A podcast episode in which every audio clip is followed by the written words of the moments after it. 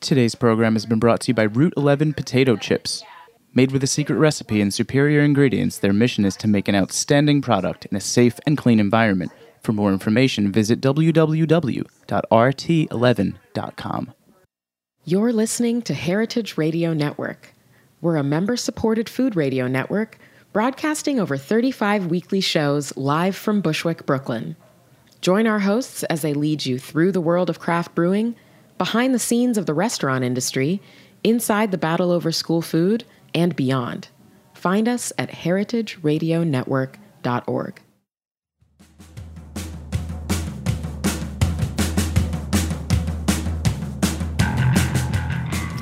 Hello, you are listening to Speaking Broadly, and this is your host, Dana Cowan. Each week, I interview outstanding people in the food world to discover their unique approach to their lives and careers, how they overcome obstacles, and how they embrace opportunity. Today, I have as my guest a woman who pivoted from an incredibly successful career in book publishing to follow her love of cooking. She launched the Mom one hundred, which provides awesome recipes for members of picky families, happy families, all families. And she's also an incredibly prolific writer and spokesperson and a really good friend of mine, Katie Workman. Katie, I'm so happy to have you in that stripy broken chair next to me. Thank you. It's delightful to be sitting with you in the stripy broken chair. The thing is, I get I get to ask you all these questions that, you know, they'd be polite to ask as a friend, but they're so much more relevant on air. Right. It's very, I mean, we have had four thousand, twenty-nine hundred conversations, and this one will be taped. So I, when I was thinking about, like, what is the meaning of Katie Workman and the oh, and, and the work of, I was really putting some thought into this, and what's the work of Katie Workman, I, I came down to one salient fact that somehow, unbelievably, I had not thought of before. But it all seems to come together around the notion of family. And I say that because you were born into a publishing family. In fact, your father, Peter Workman, founded Workman Publishing the year you were born. So you are co-born. Mm-hmm. Um, I, it's actually, I sometimes think of us as weird, weird twins and, like, from different, like, I don't know. Same it's, father. It's a, same father, for sure. The mother is the mailman. I don't know. But, like, you know, something like that. But, yeah, there's there's definitely a uh, connectivity. And so you grew up in publishing. You started your career in publishing. You were at uh, Clarkson Potter for twelve years in marketing, um, and then Workman for four as um, associate publisher. And then now you've created these books that are about family, but from a completely different point of view in doing the Mom one hundred. So when you think about the role of family in your life, like, what do you think of? Well, it's interesting. I think that um, that is an absolutely accurate theme to pick out. And then it's sort Phew. of... What are you talking about? um, I think that it actually sort of has a couple different, like, tentacles to it. One is that family for me is actually the family, you know, born into, you know, nuclear family, the family that, like, my husband, my kids, but I also very much feel like that there is a created family. Like, I have very much think of my close friends as family. Like, that, that is, if anything, like, I, I have relationships that I think of as incredibly familial when there is no blood tie or no marital tie, but that's just, they're sort of have the same depth of importance to me. Um, and then the other piece of it, I think that when I think of, like, what ties stuff together for me, and going back to family momentarily, is also just the notion of feeding people, which is just sort of a, a constant. And if I, anything that I'm cooking or creating or writing is always meant to sort of end up feeding somebody, because the exercise of it, I mean, my Gary and the boys were away for five days recently. I did not cook one thing. I ate popcorn. I ate leftovers. I ate, like, shitty frozen. Oh, I, oops. You can say shitty. Oh, shitty. Yay. Um, uh, you know, I just nibbled my way through the days, and because to cook without somebody on the other end of the plate has no interest for me whatsoever.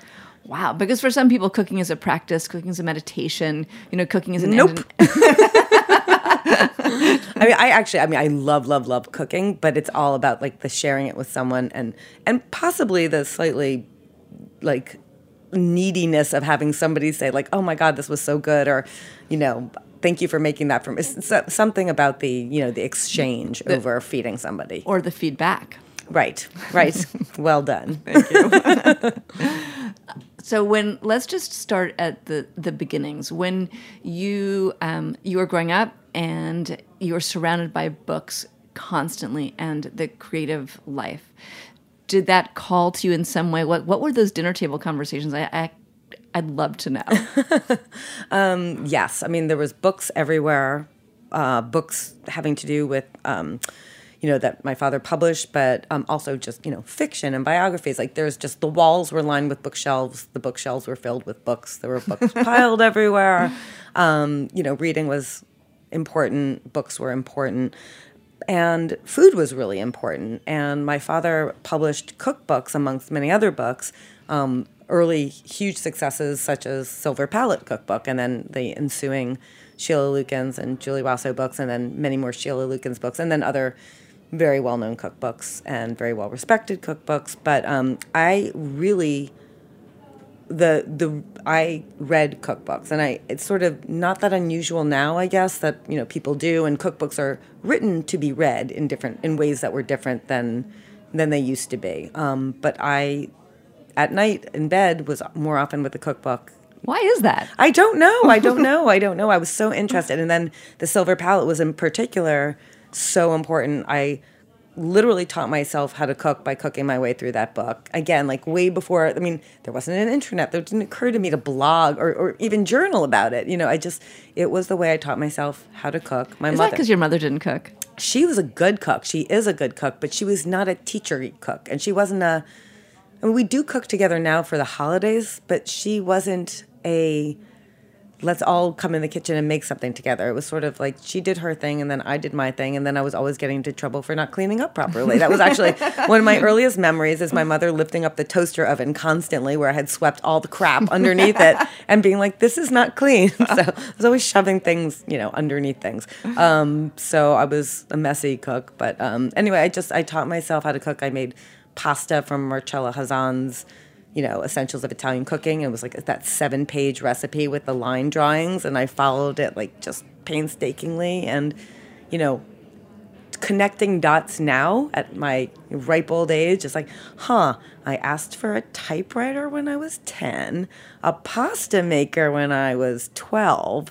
I got a Cuisinart for my graduation gift. It's like, you know, the dots aren't all that, you know, obscure to connect at this point. But so you were cooking from these great cookbooks. You had a close proximity to them, which means some of those authors you knew.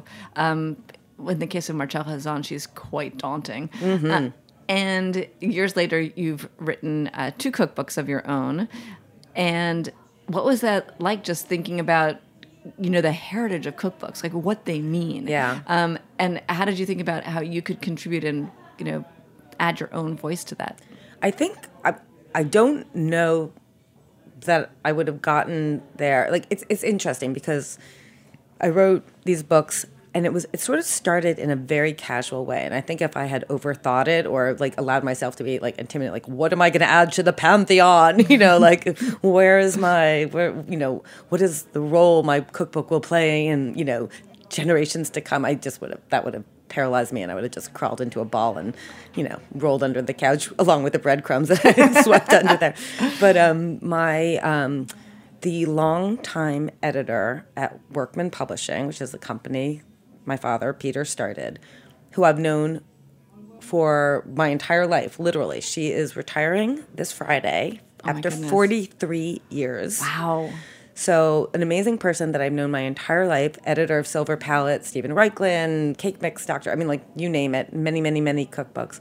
She, I at that time was an online editor for a recipe website, and I had been writing the newsletter and for, you know, two years, the weekly newsletter, and it was popular and was getting good feedback, and I had been writing for some other websites, and she called me up and took me out to lunch and said, I think you should write a cookbook. And I said, uh, I, I was, frankly, I was slightly taken aback. I was surprised. And then I had had the idea for the Mom one hundred in my brain, but more in the sense I was thinking, somebody should write a cookbook. Somebody should write a book that has like one hundred recipes that every mom needs in her back pocket, because it was, my kids were younger then, and it was that same, you know, no matter how adept you are in the kitchen, no matter how much you love cooking, no matter what you know, you still stare at a package of chicken breasts and think, oh, God, I cannot make the same thing. And your kid still comes home and says, oh, there was a bake sale tomorrow. I forgot to tell you. I signed you up to make brownies. And you still, like, you know, want your kids to eat more fish and more vegetables. And so all many parents face these similar day in, day out things. So I had this idea, but I really was thinking, like, wouldn't it, somebody should write that. And so she, she said at lunch, do you have any ideas? And I said, well, this one idea. And she said, I love it. And uh, write a proposal. And I did. And um, as I recall, you actually had to negotiate with your father for the fee. It was... That I, sounds awful. awful. It sucked. Um, I actually didn't negotiate with him per se, but I... She she brought the proposal. Other people at Workman really loved it. He, I think, I think partly out of nervousness, and also he might not have like really gotten the idea right at the beginning, but he was resistant. And but Suzanne fought for it and said, "This is we're pub- we're publishing this book," and she got. He finally agreed, and she she made an offer, which was paltry, and I said, like, oh, can you do a little bit better? And she said, I could probably go up, like, you know, a few thousand. And I was like, okay. And accepted the offer. And that night, bizarrely, he was coming over to dinner. My parents were coming over to dinner, happenstance. And he, I remember he was lying on the couch, and he was reading the newspaper, and I was cooking dinner. And at some point I said, um, I I guess we're publishing a book together. Like, did you know this? And uh, he sort of went, yep. And I don't think he looked up from the paper. Oh, my God. It was just like, I think he really was, and we really did want to try to keep as much as possible this church and state thing, because it's really weird to have your father publish your book or publish your daughter's book. Or, But um, he was incredibly hands-off during the entire process um, until it was coming out, and then he really got it.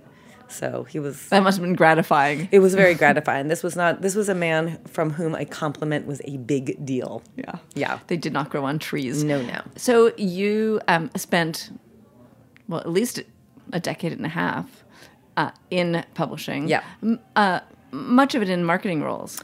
Well, I started as an editor. I was a cookbook editor. Um, I, you know, I started as an editorial assistant to...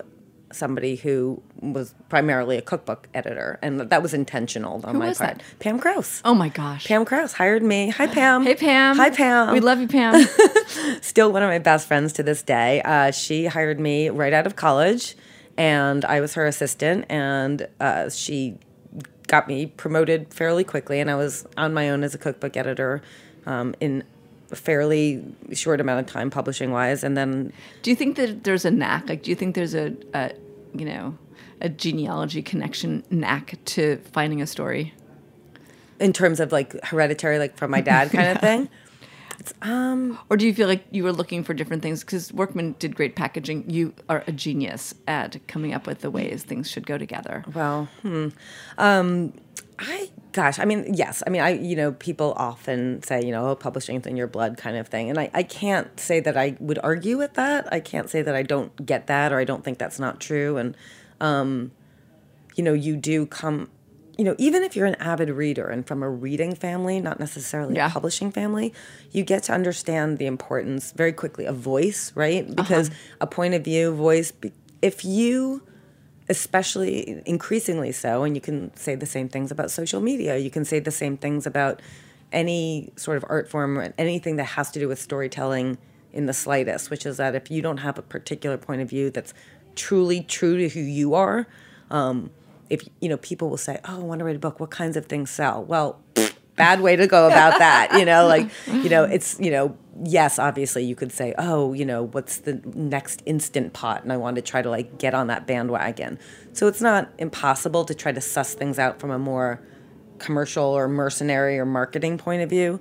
But if you want to write a book that is going to reach people in a certain way, other than just be sort of a perfunctory, you know, useful thing, then it's going to be people reacting to how you think, how you write, how you express yourself, Um, it's got to be, it's got to come from a place of pure honesty. It can't be manufactured. And um, that's sort of true of everything. That's a universal truth.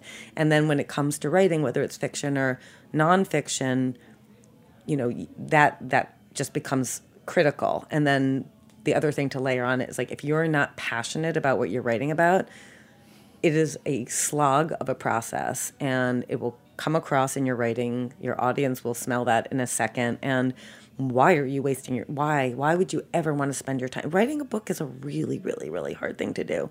And if it's not something you feel passionate about, then it's just fairly joyless.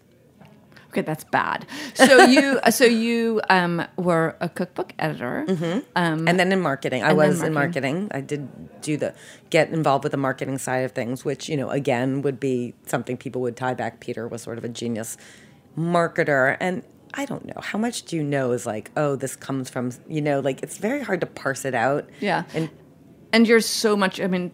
In talking about voice, one of the great things about all the things you write is that they sound like you. I mean, they're they're funny, and they have so much personality, and you really sound like you're sitting next to me.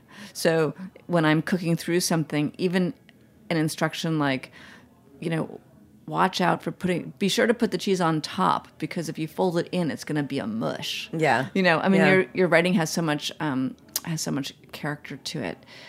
Which you were one of the very first readers of the manuscript, and one of the very few readers of, of an early manuscript. And I remember, it was actually, you know what I'm thinking of now, because I was already being very voicey, but you were just like, more voice, it was like more cowbell, like Saturday Night Live. You were like, more, more, more. Well, you have, you have this gift. Uh, food writing can be so... dreary, mm-hmm. um, because it can be just all cliches, right? I mean, it can be cliches, it can be sanctimonious, it can be holier than thou, it can be precious, it can be uh, dry, it can be a earnest. lot of... Yeah, oh, earnest, God. Yeah, worst. Yeah. Yeah.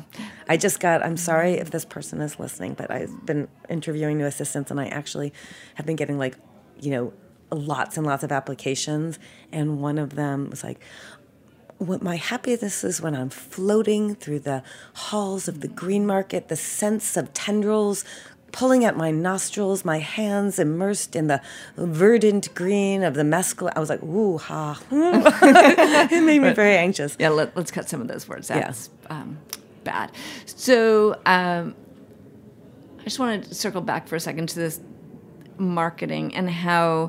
Um, And how you think about that, because there are people who believe that marketing is at the root of all success at this point. And you, mm-hmm. um, you're so successful across so many channels. Like, what is it that you learned inside a marketing department or leading one that you feel is just useful for people to know? That is a big question. Um, it just, it's, it's funny. I just, I guess. Always things come back, and I, I feel like I'm going to be a complete broken record on this, to say something genuine, because, you know, yes, there are tricks of the trade in, in different channels. Like, take Instagram, for instance, right? One of the biggest food marketing vehicles of our time at this moment. And knowing which hashtags to use, how many hashtags to use, who to tag in your photos, how often to post, when to post, what kind of pictures work, how, you know, there's there's... tons of stuff you can study away, and there are definitely things you can do that are helpful. But in the end, you have to think about, when somebody is looking at Instagram, what will pull that? What is their reaction going to be towards? You know, what, because when you're looking at Instagram, you know, what what, what are you drawn to? And and in the end, it, it does come back to something genuine, right? Whether it's somebody posting something that's like a little behind the scenes, or, you know, a little self-deprecating, or, um, you know, saying something funny in the caption, or, or something just beautiful, right? Beautiful, beautiful. And the cheese pull never hurts. That's the moral of the story. You can incorporate a cheese pull. Forget everything I said before. That's the secret to life. You're done. Yeah. Um, so how hard was it to make that decision to leave publishing, which you knew so well, and then be your own, be on your own? It was definitely one of the hardest decisions I've ever made in my life, because at that point, as you well know, I was working at Workman. My father had urged me to go into book publishing, saying, you know, you love food, go into cookbook publishing. It would be fun for you. And I have very severe food allergies. Um, and so the sort of thinking was like, gosh, going the traditional, like, I'm going to be a chef or I'm going to be a cook route would have been more challenging. And I was unsure of myself enough to sort of let him urge me into a cookbook publishing career. One thing led to another. Suddenly I was at Clarkson Potter for twelve years. Not unhappily, but there was this big chunk of time, and this was my area. At that point, Peter had been lobbying me to come to Workman, saying, you know, sort of like, well, if you're it wasn't, or if you're going to be in publishing, like, you might as well do it here. Yeah, but there was, you know, it was something. Why are you competing with me? more, more that, like, I think the real hope was that I would love it enough to want to continue the, to doing his, you know, continue his company on. And I went because I didn't want to say no, and I didn't want to have regrets about not going. And I was there for four years, not unhappily. Uh, loved the books, loved the people. Uh, such, and you know, it, it, it's another family for me. It completely and totally is. But all of a sudden, I was realizing that I was about to become a book publisher, and in, in, in the end, that was never what I wanted to be. How was it just saying no to Peter? Because that is the crux of it, right? It's not just that you left publishing, which you had yeah. done for... I left my dad's company, and I said I... So I, I did it in the form of a letter, because I couldn't trust myself to speak the words without overwhelming emotion. And I basically wrote a letter to him explaining that I was going to leave. I was leaving book publishing, I was leaving Workman, and I was going to go try to figure out... In the end, I... I I remember expressing it. I was like, I want to find something that brings me as much satisfaction and joy as this has brought you.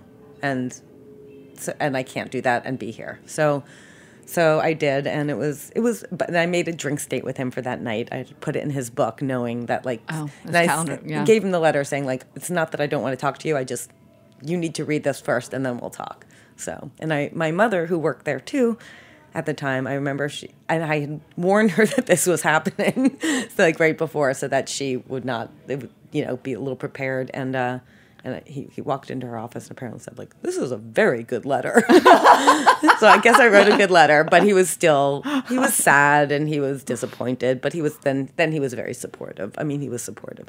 And I think probably up until the time he died, I always thought I would change my mind. So, you know, uh But and did his? I mean, he died in two thousand thirteen. Did mm-hmm. his death pull on you as if I should have made a different choice? No, not not in the slightest. I never really look back. I'm I'm I'm really good with this. My mother owns the company. I'm still involved with it. It's thriving.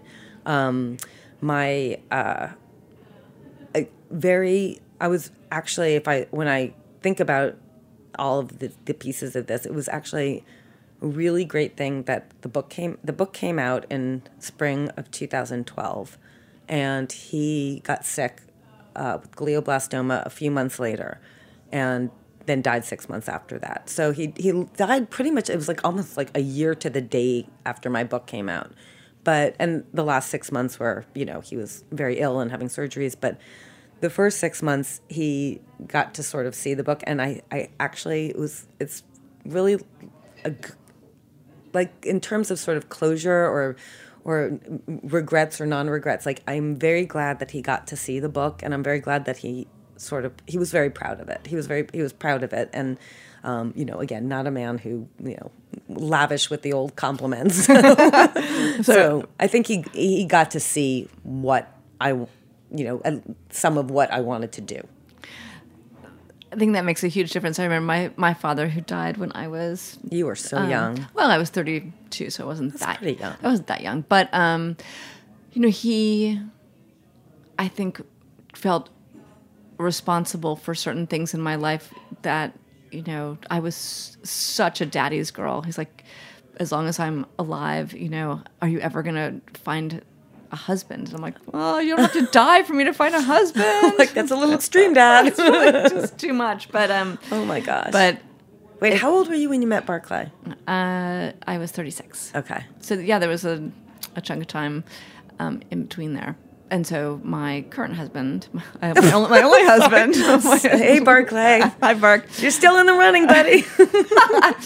um, never got to meet my father, which is which is a shame. But yes, I also feel like yes, yes. I became the editor-in-chief of Food and Wine when I was thirty-four, and so my mm-hmm. father missed that, and oh. he would have he would have loved that. Loved you know, that. He just would have been so. He was already proud of me, but yeah. that would have just been yeah. great. Yeah. And I had you know friends of his write me letters just saying, "Your father was so proud, but this would have really made him happy." Yeah. Um, and there's and it's funny, no matter how many years or decades go by, there are definitely there's always certain things, and this is true of every child and every parent, mother, you know, anyone who's not there any longer, there are certain things that you wish you could tell them, and it doesn't matter how much time has gone by, because you know that that particular thing exactly would have made them really proud or really excited, right? And even though I actually I believe in you know um the essence of people surrounding you, yeah. so there's some sense in which your father, my father, has a sense of what's going on and that satisfaction. Yeah, um, yeah those moments when I just feel like, oh, that'd make him so, like, he'd get such a kick out of yes, this. Yes, that's a good way to put it. That's, like, in the nutshell, what often, I mean, mm-hmm. sometimes it's pride, sometimes it's this, but sometimes it's just, like, he'd get such a kick out of this is a great way to phrase it. Yeah. So, um... that was my A P column, I will tell you. And that was actually Ann Bramson, who you also know, longtime, wonderful, extraordinary editor, cookbook editor, you know, Thomas Keller's editor. Um, when I got the weekly A P column, she just came up to me. She's like, Peter would have, well, she said Peter would have died, which is sort of, but she just was like, because, because he actually, it was funny because he used to sit in meetings when something got picked up on the A P wire, any publicity for any of the books. He would be like, and it just keeps going and going and going because A P just is on the wire and people can pick it up and it, things run in many, many papers in many, many cities and over many, many months, if not years. So it's sort of this like gift that keeps on giving. And, and it had never occurred to me that that I forgot how much he loved A P for this. So and now that you're writing for them, that's just like it's so sweet. And he knows it somewhere. With that, we're going to take um, a commercial break, and we will be back with more of Katie Workman and Dana Cowan. That's me on Speaking Broadly.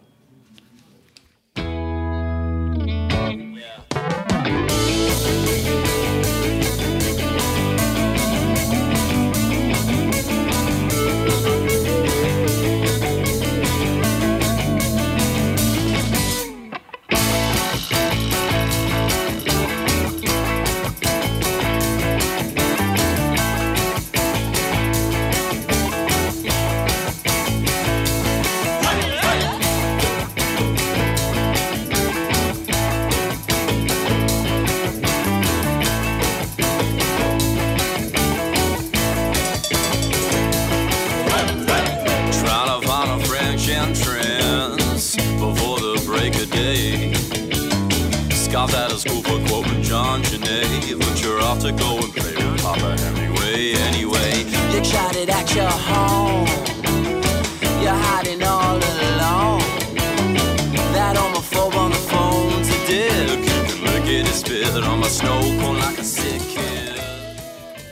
following program has been brought to you by Root eleven Potato Chips.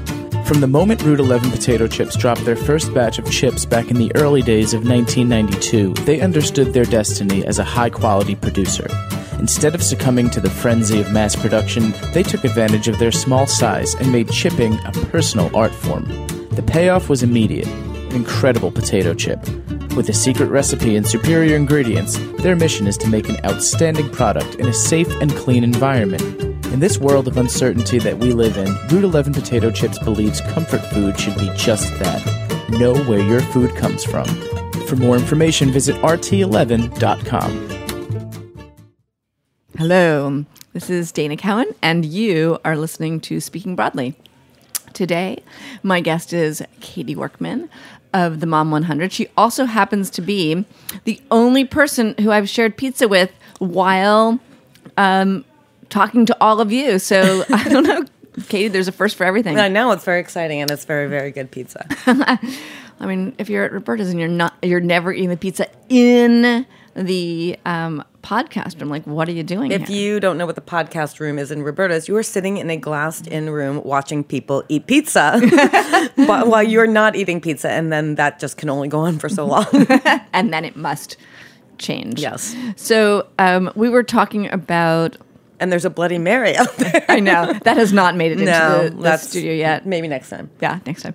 Uh, we were talking about your first book and the timing of the first book, which was so extraordinary because it was in two thousand twelve, and you published at Workman Publishing with your um, at your family's publishing house, weird as that is, and great as that was.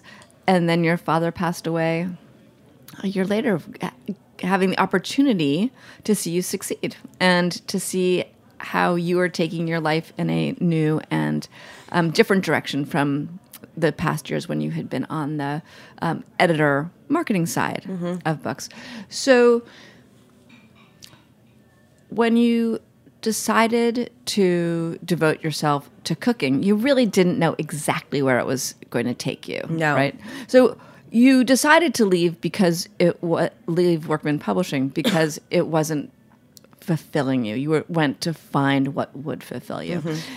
And how did you sort out the thing that would become your next phase? I mean, the... Is that English? Like, yes. You, ha- you had a job, and then you didn't have a job. How did you figure out how to, like, make your next job? Yeah, it was scary. I mean, it was very scary to leave without a job, which is what I did. And then I ended up working at this online recipe website, uh, which I did for a couple of years. It was a startup, and very challenging, and I learned a lot. And then during that time was when Suzanne approached me about writing the book. So I started writing the book, and then phased out of the... Uh, phased out of this online company.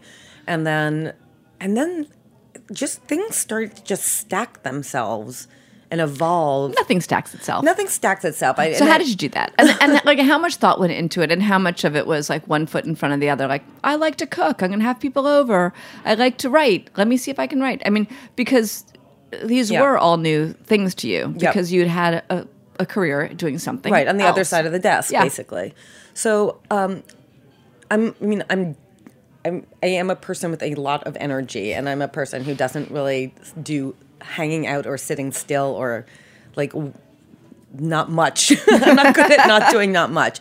So there's, like, I guess it's sort of constantly like, oh, you know, what if I tried this, and what if I met this person, and um, just everything, just, like, if something was going to lead to something, like, I would sort of, like, e- sort of, I guess, eagerly call it, follow the thread, like, walk keep going down whatever path was sort of like opening, or if there, there was a door, sort of looking into the door. And if there was, and it was, um, you know, I had obvious, I mean, I had a lot of connections in the food world, like you, for instance, right? And, um, you know, and Pam and, you know, Jennifer Baum and all, you know, lots of people who in lots of areas of food, friends who, um, who were helpful, and I just knew, you know, so, so I mean... And you had a good foundation. I had a good because foundation. There are a lot of people that you could reach out to. Jennifer Baum does P R. Yep. Pam Krauss was the editor with whom you worked. And Pam, like, you know, Pam was Ina Garten's editor. So, like, getting a quote from Ina Garten for my book, I mean,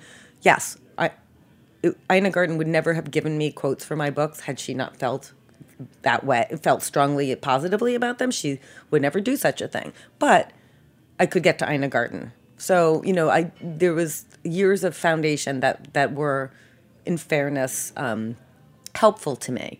Um, I, I, you know, again, like if, if if people didn't like what I did, like it just it would have only gone so far. You can't you can't make uh, success out of just knowing people. I love that Giada De Laurentiis uh, blurbed you. Oh, Giada, that's, and that was through Pam too, because um, Giada, uh, it was very cute actually. She Pam had asked her. to read the manuscript for a quote, and she was like, you know, you keep talking about her, and Katie this, Katie that, but I've never met her. Make her come here. She was shooting in New York with Pam for this online magazine that they were doing. She was like, she's like, why doesn't she just come here so I can meet her and you can stop telling me about her? Wow, I love that. Yeah, it was really cute. And so there I, and off I went to, you know, and hung out with her for the day or, you know, for the part of the shoot. And, um, you know, that's, and, and, and then she, you know, again, she really liked the book, and she has a daughter. Um, she has a great relationship to the type of food that you do, because does. it's um, her food is quite simple and direct, and your food is direct as well with a point of view. I mean, each of you has a, a different point of view, which makes it easier for her to blurb you. Yeah. And then there's just like, and I feel like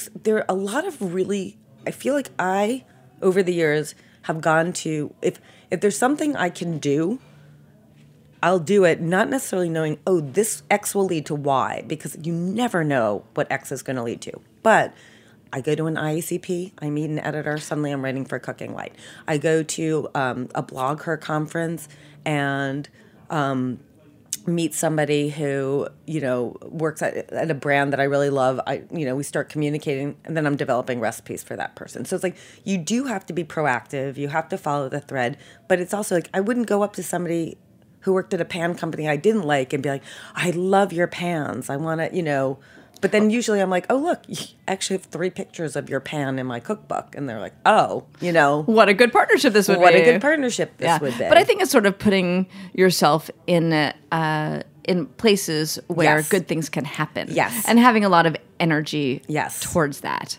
I mean, as you say, you definitely don't lack for for energy or ideas once you meet somebody, or right. charisma that would make them sort of want to work with you. So, you know, anyone who's looking what to do next, just find some charisma and put yourself out there. Go to the charisma store. No, but it's but it is. I mean, I, in in a nutshell, what you just said about putting yourself in places where things could happen, and not necess- not predetermining what thing you want to happen, right? Because that's, I think, a little bit futile and possibly self-sabotaging in some way.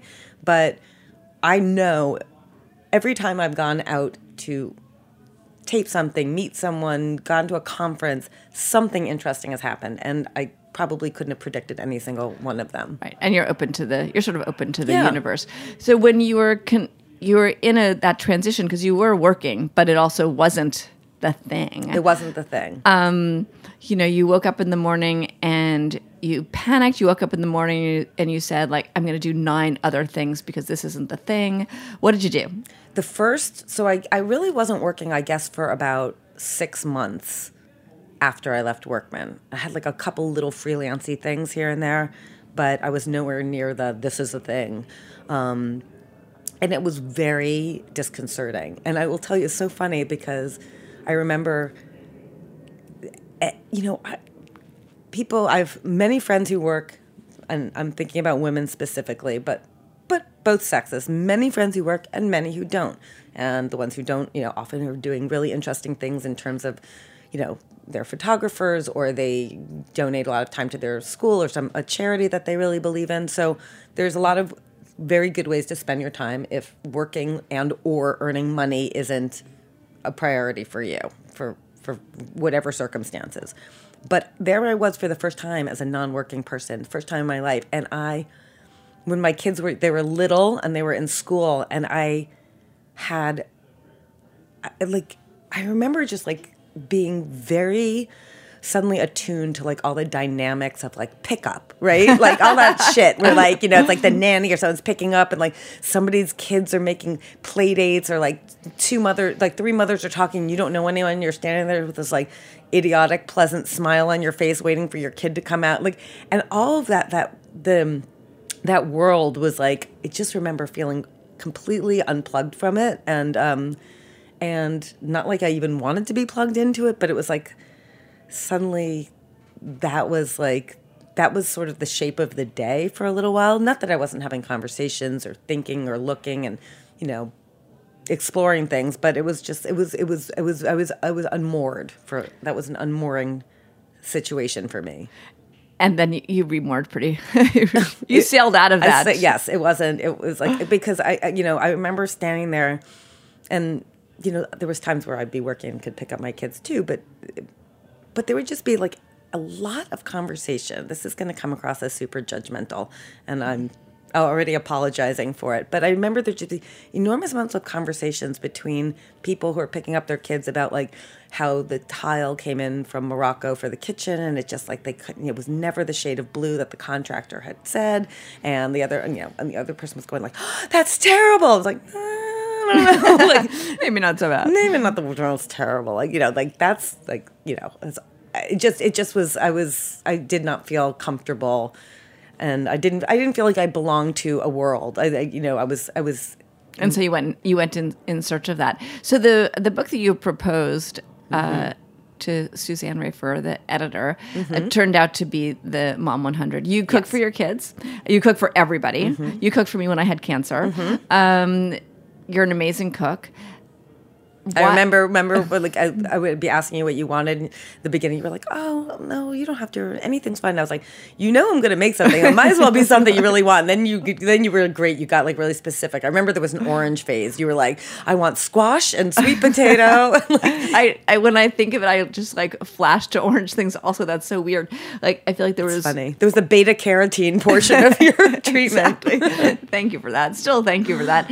But. um What is it like having the book centered around being a mom? Because, in fact, the way that your life sort of developed, yes, you are a mom, and yes, you have awesome, smart, funny children, but you are a working person, yeah. and then you flipped over, and that mom world's very specific. It is, but, um, and I guess...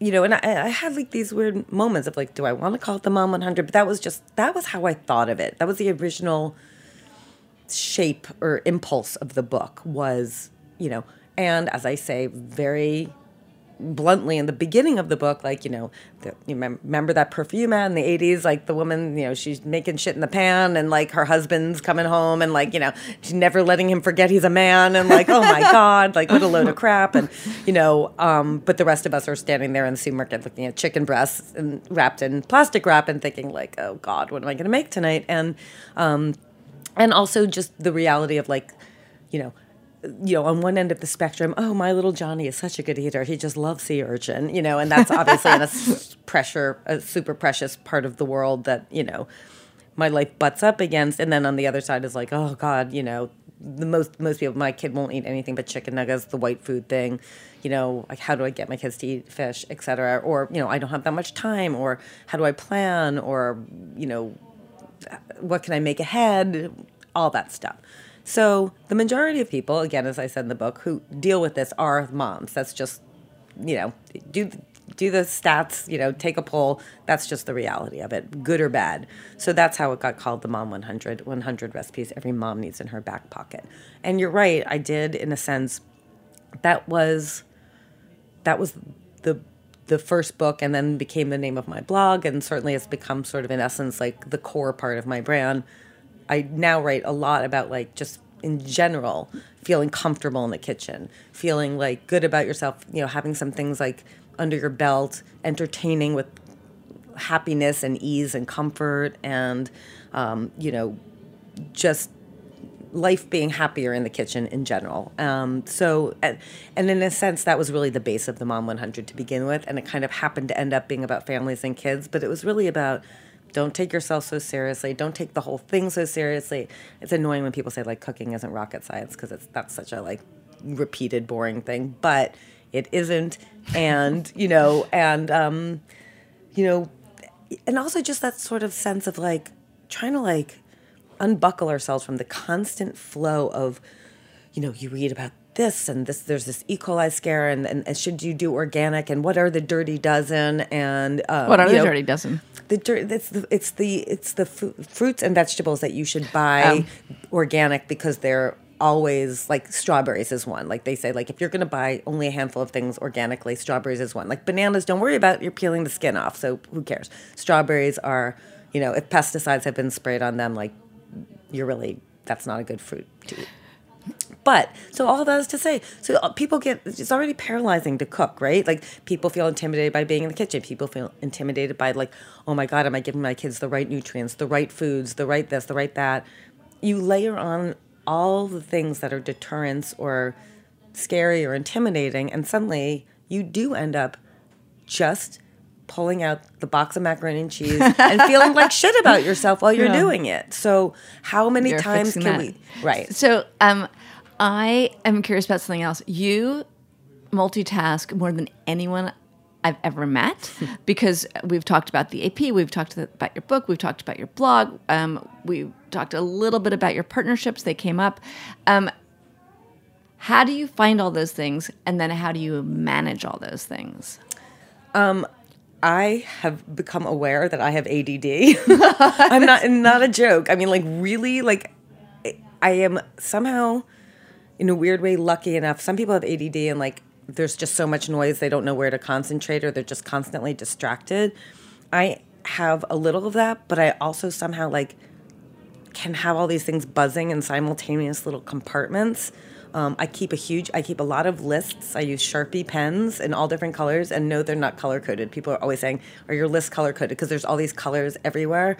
And how can you have a colored list that's not color-coded? I don't that, know. I, I don't know. Isn't that weird? Right? Yes, I find that weird. I, but there's nothing, there's no rhyme or reason to it. I mean, I'm, I'm like going to pull out something and show you right now. Like, it's just, it's crazy.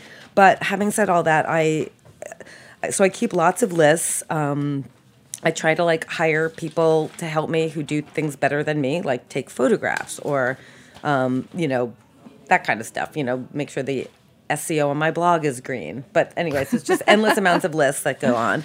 And I don't know. I, I juggle things. The most – I like having lots of things going on. It does get a little overwhelming. I'm, I'm not going to say that it won't. It does get a little overwhelming. And also, when you work for yourself, there's never, ever a minute that you don't feel like you could be working. Right. And I'm a sucker for that. I'm, I'm, I'm a real, you know, I'm unfortunately, like, if I have half an hour, I'm re-editing a recipe. I'm coming up with a new recipe. I'm, I'm, you know, ordering the stuff for the next photo shoot. I'm, you know. It's not very relaxing. It's not very relaxing. So you've had the... Uh, the privilege, really, to be surrounded by extraordinary people your entire life, uh, partly because of the the writers and the editors. Um, they were part of your extended family, and then the relationships that you have made um, with other authors, other creators, mm-hmm. as you've gone through your life. Who has inspired you the, the most, and what was your biggest takeaway from them? That that's a good question. I mean, I clearly have talked about my dad a lot as an inspirational person who really had, like, serious vision. I mean, people use words like visionary and genius and they get bandied about, but that did happen to me. My dad. Um, my mom is also um, a very talented person. She's she's got she's got a really good eye for things, and she also like she also takes the time, like, where somebody would. Um, sort of put food on a plate and put it out, like, for a party, she would, like, be the person who'd, like, have a sprig of rosemary, a sprig of sage, and a sprig of thyme, like, artfully placed on the plate, and the plate would, like, all of a sudden you're like, oh, that looks a lot better, you know? so so that's sort of, like, that care. And also, my parents were also very big hosts. They were very hospitable, and they were very hosty. They loved entertaining, and they loved making people feel welcome in their home. And so that I grew up with, and that has certainly carried over into our lives today. Um, and the, I mean, re-ask your question, because I feel like I just veered off of your. Well, I, it, the question is, who did you find most inspiring as a mentor or a friend, and what quality did they bring to that that you either, you know, hope to have yourself or just to share with the listeners, like someone who inspired you and what you learned? I think I think that probably um, the common denominator is sort of this generosity of spirit, right? It's that you you are able to be helpful and inspirational to somebody, and you do it. You don't just gloss over or, you know, put in, put it in, uh, you know, phone it in in some way. So, I mean, again, I'll go back to you, Pam, you know, Suzanne, like, people who really had expertise and opportunity to share and did did it, didn't just phone it in or talk about it or um, sort of be like, yeah, let me know if I can help, you know, like that kind of like thing where it's like, I, that, that's actually a pet peeve um, phrase, and it comes, I think, um, actually from the cancer year, which was people would say, like, if there's anything I can do, and you're like, okay, what you can do is never say those words, because I'm not going to tell you what to do. Yeah. Like, either do something. Yeah. Um, and it's okay if you don't. I mean, I, it's not like I have an expectation. But that notion of not really asking, yeah, but acting, I think yes. is yes. Um, so the people compelling. I guess I admire the most are people who are who act, who do things. I think that, um, again, probably to a fault, I am somebody sort of like, let's go, let's go, let's go. And I really look to people who make things happen, who... Um, you know, whether they may have been given opportunities and connections. They may may not, you know, you, you may not have like been like, oh, I was born in Ethiopia and I came here and made myself into this without anybody's help.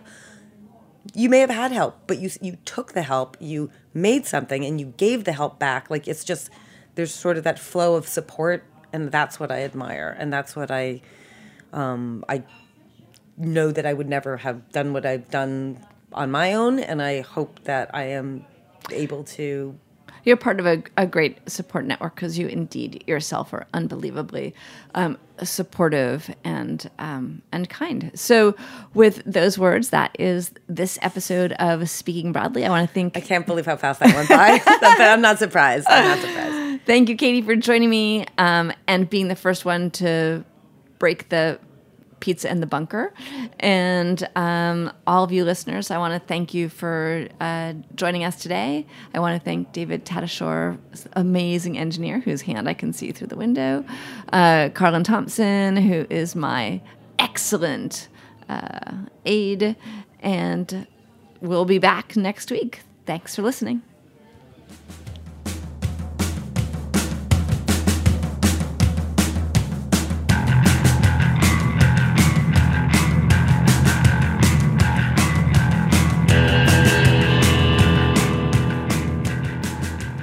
Thanks for listening to Heritage Radio Network, food radio supported by you.